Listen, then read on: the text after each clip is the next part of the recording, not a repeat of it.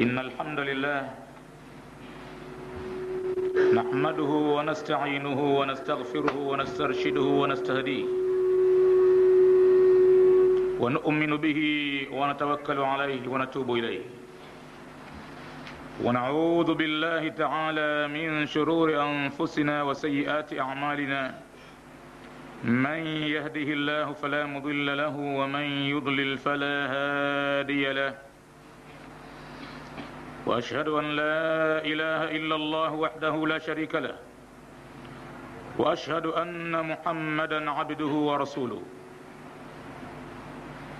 اللهم صل على محمد وعلى آل محمد كما صليت على إبراهيم وعلى آل إبراهيم وبارك على محمد وعلى آل محمد كما باركت على إبراهيم وعلى آل إبراهيم في العالمين إنك حميد مجيد.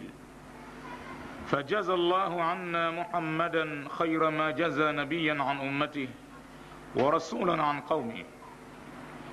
أما بعد فإن أصدق الحديث كتاب الله تعالى وخير الهدي هدي محمد صلى الله عليه وسلم وشر الأمور محدثاتها وكل محدثة بدعة وكل بدعة ضلالة وكل ضلاله في النار اللهم أنا نعوذ بك من عذاب النار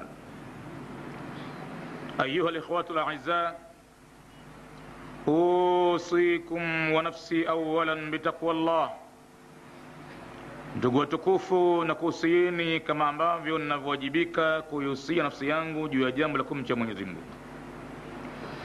katika muhadhara uliopita wiki iliyopita tulikuwa tunaishi kwenye maudhui juu ya tabii ljalil pamoja na binti yake watu walioishi katika karne miongoni mwa karne tatu tukufu.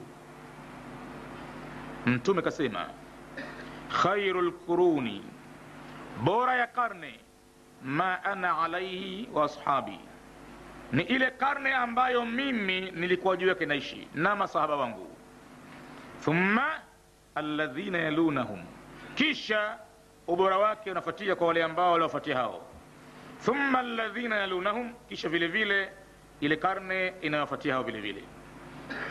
Katika karne tatu hizi waislamu wanawajibika kutizama kila maisha waliokuwa nayo watu hao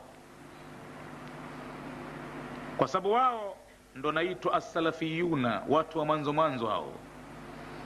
Shetani hakuthubutu hapo kuuchezea umma. Wakorofi maadui wa kiislamu hapo kwa hakika hakuthubutu hakuchezea umma. Lakini umma huu ulipokuja kukiwacha kitabu cha mwenyezi mungu ndipo ambapo adui kaanza kupata nafasi. Katika darsa yetu ya nyuma tuliona ya kwamba tabii yenyewe ni saidi bin musayib said ibn musayib radiallahu anhu amekataa kabisa kumkatalia malik ibn marwan kumpokelea posa zake kwa ajili ya binti yake. Si kama anahasama naye. Hana hasama naye. Lakini kilichomzuilia asikubali posa zake ni kwamba na hifadhi binti yake kumpeleka pahala ambapo hapastahiki akaja akajuta baadaye. Kamkatilia katakata. Tumeona namna gani alivyokuwa anachuana na mjumbe aliokuja. Mjumbe katumia udanganyifu. Mjumbe katumia khadaa. Mjumbe katumia vitisho. Lakini said ibn Musayyib hakushtuka kwa vyote vile, akashikilia uzi mmoja tu, kisha akamwekea wazi kabisa, nachokiogopa?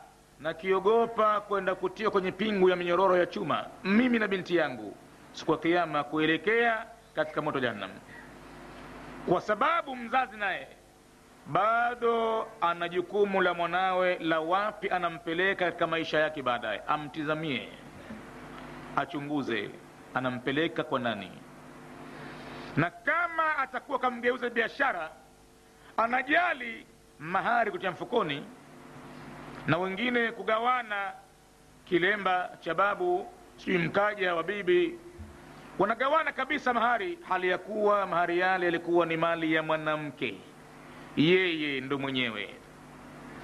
Halafu yeye ana khiari yake kama atampa mumewe kama atampa babake kidogo kama atampa mamake lakini yeye lazima apokee mahari yote.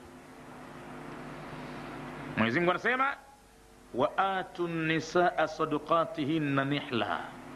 Wapeni wanawake sadaka yao ya mahari. Nihla hii kwa hakika ni atia ya zawadi kawapa mwenyezi mungu. Kwa sababu gani? Kwa sababu wao ndio ambao miili yao yatumika.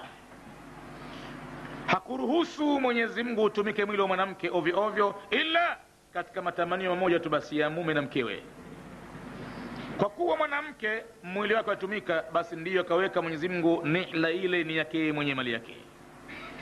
Ana uhuru wa kumpa mumewe nusu yake au kumpa yote kwa kumtizama hali yake alionayo akasema mimi nimesamehe mahari namwachia mume wangu aendeleze nyumba yetu hii kwamba maisha yake hali yake ni ya chini aendeleze kutizama hali ya maisha.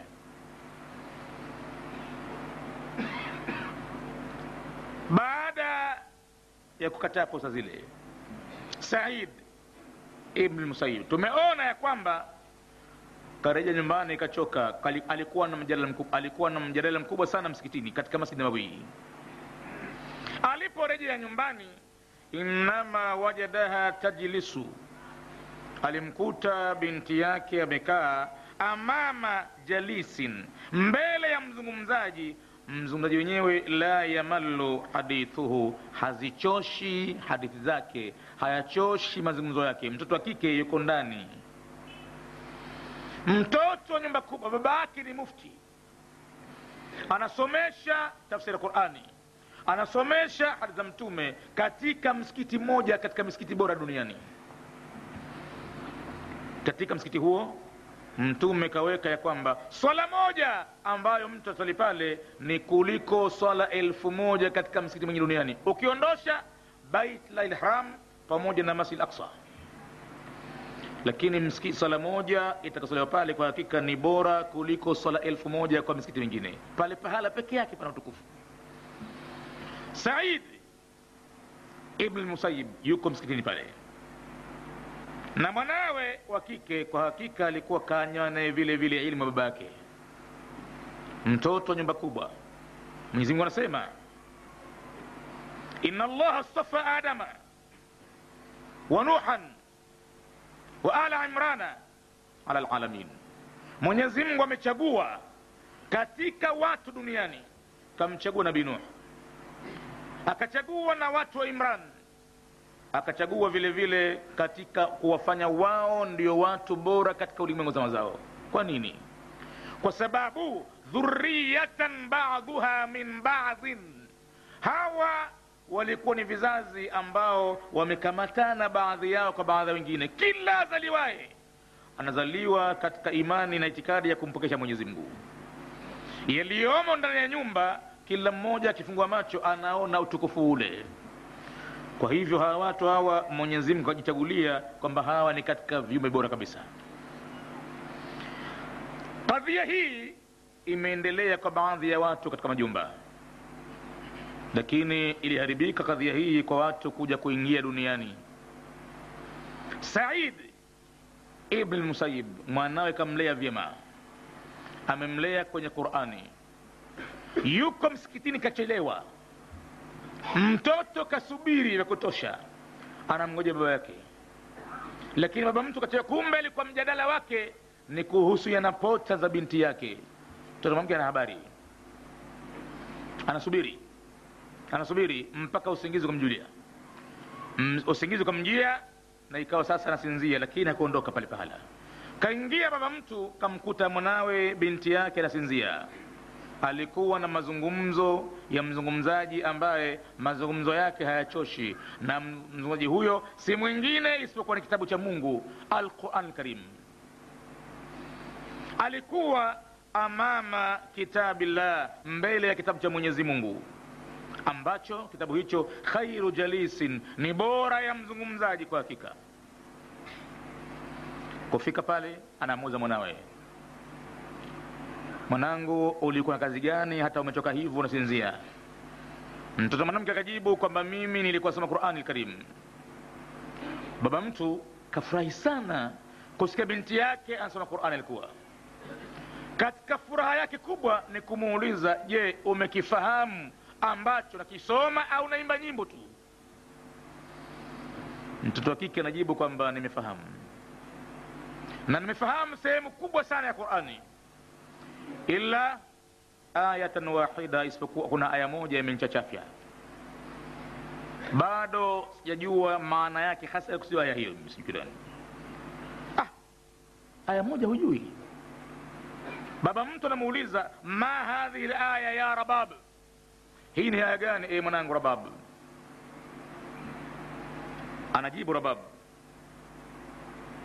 ya kwamba aya hiyo ni aya isemayo ربنا آتنا في الدنيا حسنة وفي الآخرة حسنة وقنا عذاب النار aya nambari 201 katika sura albaqara maneno haya mwenyezi mungu ameyasema wakati akizungumzia hali ya mahujaji. Kuna wanaofika maka wa minhum man yaqulu rabbana atina fi dunia hasana. Kuna miongoni mwao wanaosema maombi yao kwamba ee mola wetu tupe sisi katika dunia hii mazuri lakini dunia moja tunaendea wama lahu fi lakhirati min khalaqin. Kumbe huko akhira hana sehemu yote ile. Kashughulika na dunia peke yake wako watu wanakwenda mpaka maka wameikuwa lengo lao moja dunia tu basi peke yake. Na kule kwenda kwake maka kafatia ile visa. Na kafatia pengine pesa kigeni. Kuna kipindi hapa ilikuwa upati pesa kigeni hapa mpaka labda uwe na haji. Unakwenda kuhiji ndo utamegewa pesa zile ulimwengu usiobadilika lakini bado watu wanakwenda kwa nia moja tu basi. Biashara kaika mbele. Dhahabu kaika mbele kipato kaika mbele. Sasa miongoni mwao wanaangalia moja tu. Lakini baadaye mwenyezimungu akigeuza anasema wa minhum. Na miongoni mwao man yaqulu wako wanaosema rabbana atina fi dunia hasana. E mola wetu tupe sisi katika dunia hii mazuri. Wa fil lakhirati hasanatan. Na akhira vile vile kutupe mazuri. Wakina adhaban nar, na utukingi na adhabu ya moto inafuatia mbele ulaika lahum nasibu mima kasabu. Hao wanaokwenda maka wakaomba dua hii kwa kupata mazuri duniani na mazuri akhira. Ulaika watu hawa lahum nasibu mima kasabu. Wao wana sehemu yao katika walioyachuma na mwenyezi mungu ni mepesi mno sana kulipa. Baba mtu anaambia yenye ni hii. Innana ndugu waislamu hakika sisi indama nuaridhu hadhihi namadhiji wakati tuko hapa tunahudhurisha mfano huu kwa waislamu. Mfano ambao alfarida pekee. Nuridu kile ambacho nakikusudia hapa an nunabiha ni kunabihisha tu udhindukane ni kuwaamsha watu. An nunabiha lummata tuwamshe umma alislamia wa kiislamu anna laduwa uzindukane umma kwamba adui yetu yote awaye ikiwa adui huyo ni binani shetani au adui ni binadamu ni kwamba adui huyo ma tamia hajawahi kuweka tamaa fiha katika umma huo illa indama tarakati lummatu kitab llahi isipokuwa ule wakati ambao uliacha umma wa kiislamu kitabu cha mwenyezi mungu tega sikio vyema usikize nyumba hii ambayo mtu na mwanawe wameishi katika hali kama hii. Baba mtu anapata kitu kama hichi. Raha yake aionayo ni kwamba binti yake ameshughulishwa na qurani. Na ni kwamba kuna aya imemkanganya. Hajajua hasa maanake nini. Anamwambia baba yake ya kwamba mimi naujua wema akhira. Wema akhira hiya aljanna ni pepo lakini hii aya inasema rabbana atina fi dunya hasanatan e mola wetu tupe sisi katika dunia hii mazuri halafu wa fi lakhirati hasanatan na kwa akhira ukatupe mazuri wakina adhaba nnar na ukatukingi na